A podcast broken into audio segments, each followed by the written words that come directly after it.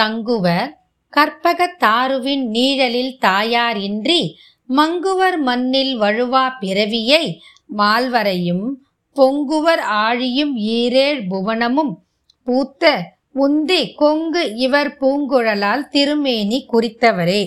தெய்வங்களும் சித்தர்களும் இது உங்கள் தமிழ் பாட்காஸ்ட்.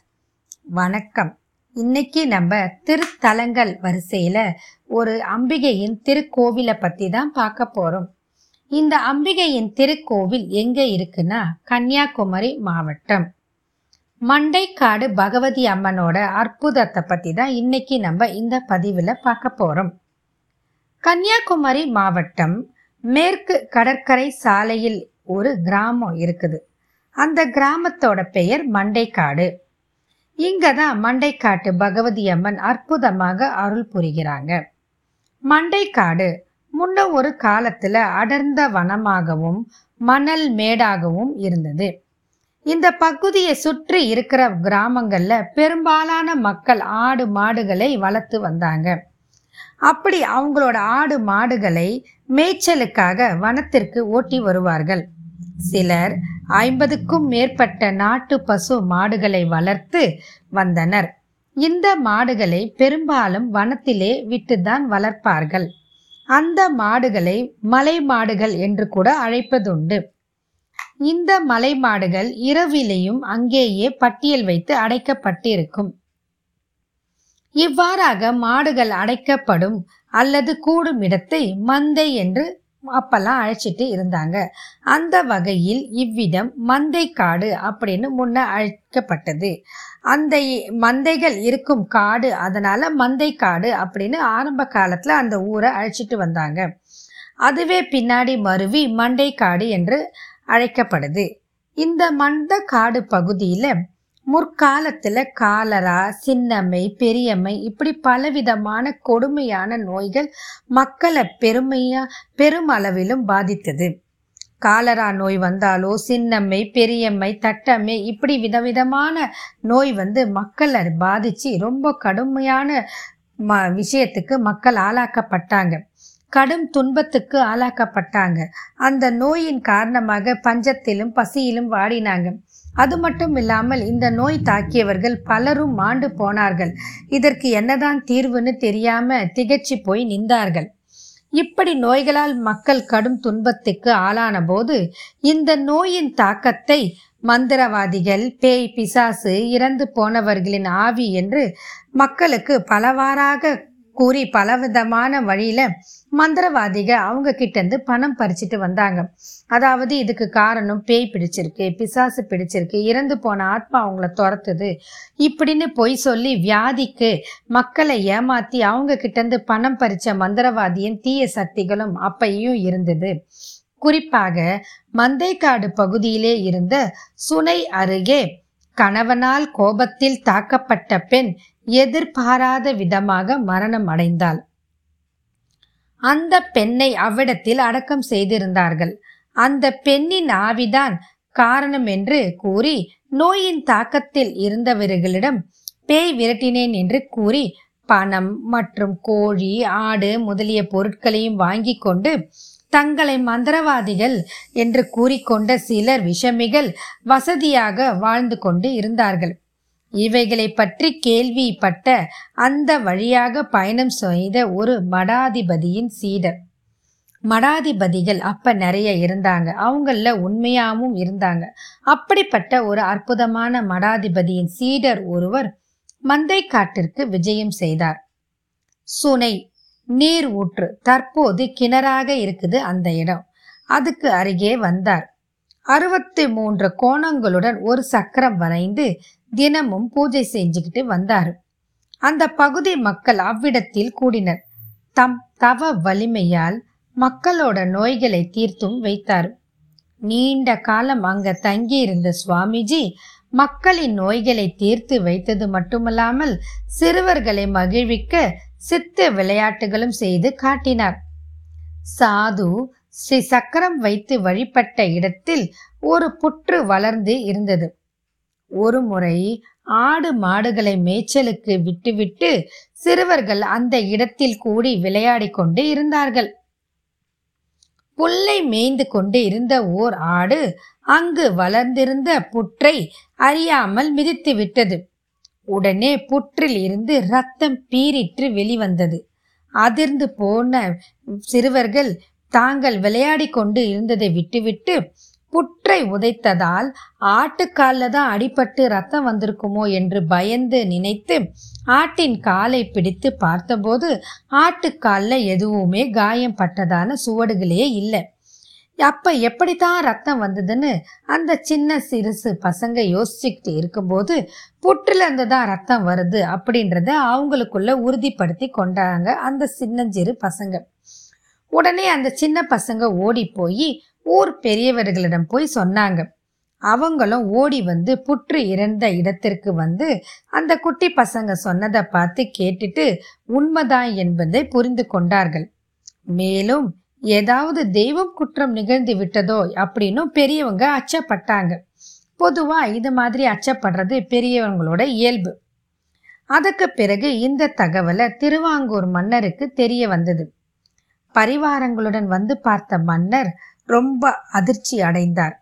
அன்னைக்கு ராத்திரி மன்னரோட கனவுல வந்த பகவதி அம்மை, நான் இங்கே குடிகொண்டுள்ளேன், புற்றிலிருந்து வடியும் ரத்தம் நிற்க வேண்டுமானால் புற்றில் கலபம் அதாவது அரைத்த சந்தனம் சாத்தி பழிபட வேண்டும் என்று கூறினாள் அந்த அம்மன். அந்த மன்னனோட கனவுல மறுநாள் மன்னர் அமைச்சர், காவலர்கள் மற்றும் அரண்மனை ஜோதிடர்கள் அப்படி எல்லாரையும் அழைச்சி கொண்டு மண்டைக்காடு வந்து சேர்ந்தார் அரசர். புற்றின் முன்பு சாஷ்டாங்கமாக விழுந்து நமஸ்காரம் செய்து கொண்டு அந்த புற்றுக்குள் இருக்கும் அம்மனை வேண்டிக் கொண்டு அதன் பின் பகவதி அம்மை கனவில் கூறியது போல புற்றில் சந்தனம் சாத்தி வழிபட்டார் மன்னர். மன்னர் கலபம் சாத்தி வழிபட்டதும் உடனே புற்றிலிருந்து ரத்தம் வடிகிறது நின்றது. பகவதி அம்மை தன் கனவில் தோன்றியதை மக்களுக்கு விளக்கிய மன்னர் இங்கு தினமும் பூஜை நடத்த வேண்டும் என்று மக்களுக்காகவும் மற்றும் உள்ள அனைவருக்காகவும் விசேஷ பூஜைகள் செய்ய வேண்டும் என்று உத்தரவிட்டார். அதன் பிறகு புத்தை சுற்றிலும் ஓலை போடப்பட்டு ஓலையை நல்லா அழகா வேய் வேயப்பட்டு நித்தமும் விளக்கேற்றி வழிபாடும் நடத்தப்பட்டது. மக்களின் பிணி தீர்க்க வந்த கேரளத்து சாது அம்மன் புற்றிலே எழுந்தருளிய காட்சியை தரிசித்து உள்ளம் குளிர்ந்து மனம் மகிழ்ந்தார். நம்ம வந்த வேலை முடிந்தது என்று நினைத்த சாது மண்டைக்காடு பகவதி அம்மன் கோயிலுக்கு எதிரே இடது புறத்தில் ஆழமாக ஒரு குழியை தோண்டினார். பின்னர் அங்கு விளையாடி கொண்டிருந்த சிறுவர்களை அழைத்து, நான் இந்த குழியில் தியானம் செய்ய போகிறேன், நான் தியானத்திலே ஆழ்ந்ததும் இந்த குழியை மண்ணால் மூடிவிட்டு மறுநாள் காலையிலே வந்து பாருங்கள் என்று கூறினார். சிறுவர்களும் சாது சொன்னபடியே அவர் தியானத்தில் ஆழ்ந்ததும் மண்ணை கொட்டி குழியை நிரப்பினார்கள். அதுக்கு பின்னாடி சிறுவர்கள் அந்த இடத்தை விட்டு ஓடிட்டாங்க. ஓடி போய் ஊர் மக்கள் கிட்ட இந்த மாதிரி சாது சொன்னார்னு சொன்னதை எடுத்து சொன்னாங்க. மறுநாள் சிறுவர்கள் சுட்டி காட்டிய இடத்தில் மண்ணை தோண்டி பார்த்தபோது குழிக்குள் சாது தியானத்தில் ஆழ்ந்தது போல் இருந்தார். அவரிடம் எந்த ஒரு சலனமும் இல்லை. அதாவது அவர் சமாதி நிலை அடைந்து விட்டார் என்பதை உணர்ந்து கொண்டார்கள் ஊர் மக்கள். குழியின் மேல் பலகை வைத்து அதன் மேல் மண்ணை கொட்டி அதுக்கு பிறகு குழியை மூடிட்டாங்க. மண்டைக்காடு பகவதி அம்மன் கோயிலுக்கு எதிரில் இப்பொழுதும் அமைந்திருக்கிறது பைரவர் சம் சன்னதிதான். எனவே சாதுவின் சமாதி என்றும் கூறுகிறார்கள். மண்டைக்காடு பகவதிக்கும் பின்னர் சாதுவின் சமாதி பீடத்திலும் இன்னைக்கும் தினமும் தீபம் ஏற்றி நெய்வேத்தியம் செய்து சிறப்பான பூஜை சிறப்பான வழிபாடு எல்லாம் செய்கிறாங்க. ஓலை குடிசையாக இருந்த இந்த கோவில் வழியாக கேரள மாநிலம் கொல்லம் உள்ளிட்ட இடங்களிலிருந்து வியாபாரிகள் மாட்டு வண்டியில் தேங்காய், புளி போன்ற பொருள்களை கோட்டார் சந்தைக்கு விற்பனைக்கு கொண்டு செல்வது வழக்கம். ஒரு நாள் கொல்லத்தை சேர்ந்த வியாபாரி தன் வியாபாரத்தை முடித்துவிட்டு மாட்டு வண்டியில் மண்டைக்காடு வழியாக வந்து கொண்டு இருந்தார். அப்பொழுது இரவாகி விட்டது. எனவே அவருக்கும் களைப்பாக இருந்தது. இரவில் பயணம் செய்வது அவ்வளவு உசித்தம் இல்லை என்று எண்ணிய வியாபாரி மண்டைக்காடு கோயில் அருகே ஒரு வீட்டு திண்ணையில் அமர்ந்திருந்தவுடனும், பசி வயிற்றை கிள்ளுகிறது, இந்த பகுதியில் ஊனு கழிக்க கடையேதும் உண்டா என்று கேட்டார். அதாவது பசி ரொம்ப எடுக்குது, சாப்பிடறதுக்கு ஏதாவது கிடைக்குமா, ஏதாவது கடை இருக்குமான்னு கேட்டாரு. அந்த நபர் விளக்கொலியில் மிளிர்ந்த மண்டைக்காடு பகவதி அம்மன் கோயிலை சுட்டி காட்டி, அதோ வெளிச்சம் தெரிகிறது, அங்க போனா சாப்பாடு கிடைக்கும், உணவு கிடைக்கும் அப்படின்னு கேலியா கிண்டலா நக்கலா சொல்லி அனுப்பிச்சிட்டாரு. இவர் கேலி பண்ணாரு, கிண்டல் பண்ணாருன்னு சொன்னதை நம்ப தெரியாத அவர் சொன்னதை முழுமையா நம்பிய அந்த வியாபாரி அங்க போய், அதாவது கோயிலுக்கிட்ட போய் கோயிலுக்குள்ள போய் நுழைஞ்சாரு. அங்க வியாபாரி எதிர்பார்த்தபடி கோயில் விடுதியாக காட்சி அளித்தது. அங்க ஒரு பாட்டி இருந்தாங்க. அவங்க கிட்ட போய் இவர், அம்மச்சி சாப்பிட ஏதாவது கிடைக்குமா என்று கேட்கவும், இலையில அறுசுவை உணவை படைத்து வழங்கினார் அந்த பாட்டி. அத்துடன் நிற்காத பாட்டி வண்டி மாடுகளுக்கும் தண்ணீரும் தீவனமும் தயாராக இருப்பதாகவும் சொன்னாங்க. காலை மாடுகளுக்கு உணவு கொடுத்த வியாபாரி நள்ளிரவு ஆகிவிட்டதால் அங்கேயே தங்கினார்.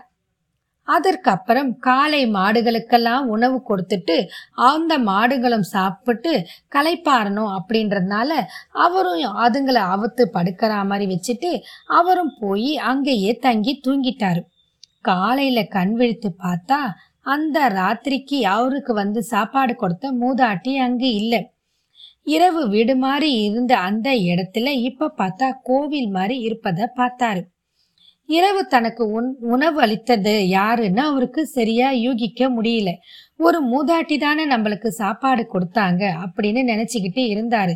அப்புறம்தான் அவருக்கு புரிஞ்சது, நமக்கு சாப்பாடு கொடுத்தது மூதாட்டி இல்லை, பகவதி அம்மன் அப்படின்றத அவரு தெளிவா புரிஞ்சுக்கிட்டாரு. இரவு தனக்கு கொடுத்தது பகவதி அம்மை என்பதை உணர்ந்து நெஞ்சுருங்கி அம்பாலோட பாதத்தில் வினைந்து வணங்கி கண்ணீர் மல்க பிரார்த்தனை பண்ணிக்கிட்டாரு. வியாபாரத்தின் மூலம் தனக்கு கிடைத்த பணத்தின் ஒரு பகுதியை துணியில் கட்டி கோயில் திருப்பணிக்காக காணிக்கையாக வைத்தார். அதற்கு பிறகு கொல்லத்திற்கு சென்று மண்டைக்காட்டில் நடந்த அதிசயத்தை அங்க இருக்கிற மக்கள் கிட்ட சொன்னதும், அமுது படைத்த பகவதி அம்மனுக்கு பொங்கல் சமைத்து படையல் செய்வதற்காக ஆண்டுதோறும் இருமுடி கட்டி மண்டைக்காட்டுக்கு வரத் தொடங்கினார்கள் அந்த ஊர்ல இருக்கிற மக்கள். இப்படியே இந்த கோவில் ரொம்பவும் பிரசித்தம் அடைஞ்சது. இருமுடியில் ஒரு முடியில் பொங்கலிட தேவையான பொருட்களும் மற்றொரு முடியில் பூஜைக்கு தேவையான பொருட்களும் இருக்கும். அம்மே சரணம் தேவி சரணம் மண்டைக்காட்டம்மே சரணம், சரணம் தா தேவி சரணம் தா தேவி பொன்னம்பே என்று சரணகோஷம் ஒலிக்க, கேரள மாநிலத்தை சேர்ந்த பெண்கள் இருமுடி சுமந்து பக்தி பரவசத்துடன் மண்டைக்காட்டுக்கு ஆண்டுதோறும் வருகிறார்கள். இந்த கோவில் நாகர்கோவிலிருந்து சுமார் பதினேழு கிலோமீட்டர் தொலைவில் அமைந்திருக்கிறது. மண்டைக்காடு பகவதி அம்மன் கோவில் குளச்சலில் இருந்து சுமார் மூன்று மூன்று கிலோமீட்டர் தொலைவில் அமைந்துள்ளது.